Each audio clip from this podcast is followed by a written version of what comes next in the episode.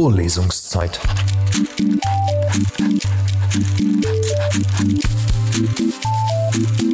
Der Geschichten-Podcast für jede Gelegenheit.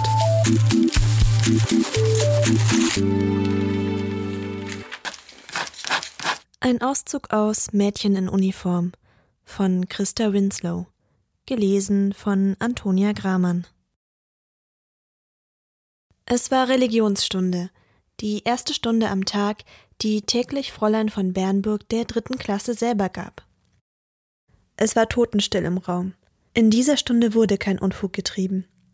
Aufrecht stand Fräulein von Bernburg vor der Klasse und hörte ein Kirchenlied ab, das die Aufgabe des heutigen Tages war. Gewohnt glatt sagte man das Lied auf. Jedes der Kinder lernte gut. Das war selbstverständlich. Manuela sah in Fräulein von Bernburgs Gesicht. Sie wartete, dass auch Fräulein von Bernburg einmal nach ihr sehen würde, aber es geschah nicht. Alle rief sie auf, nur Manuela nicht. Warum?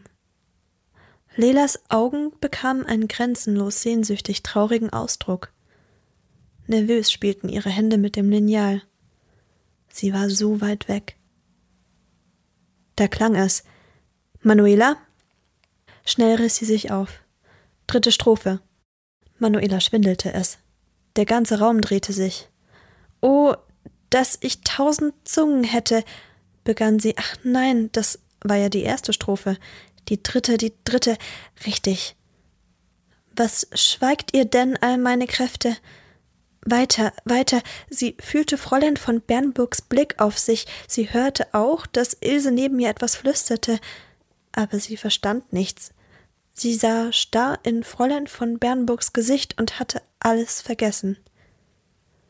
Fräulein von Bernburg sah sie traurig an, nahm ihr Buch hervor. Wieder nichts gelernt. Und Lela konnte sich setzen.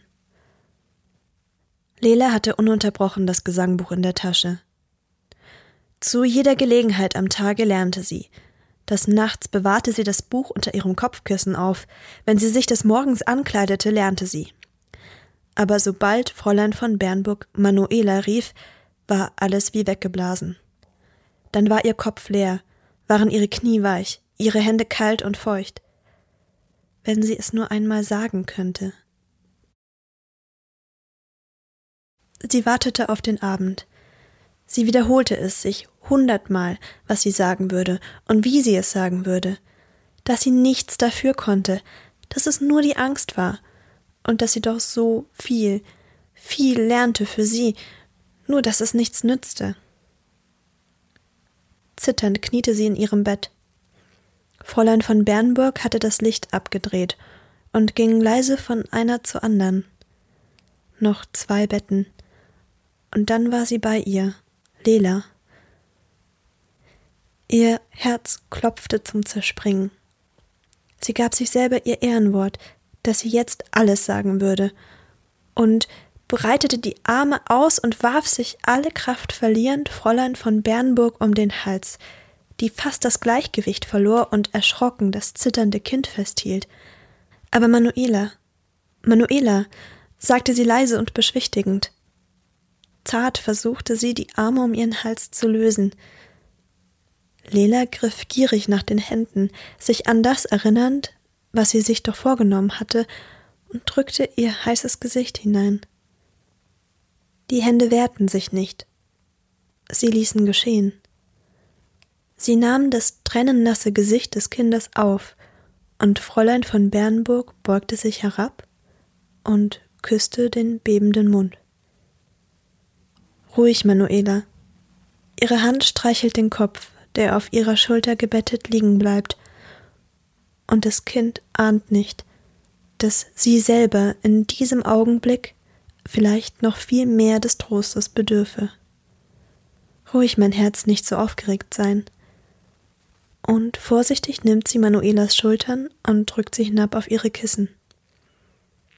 Schlaf gut. Und von Lela kommt ein leises Danke. Vorlesungszeit.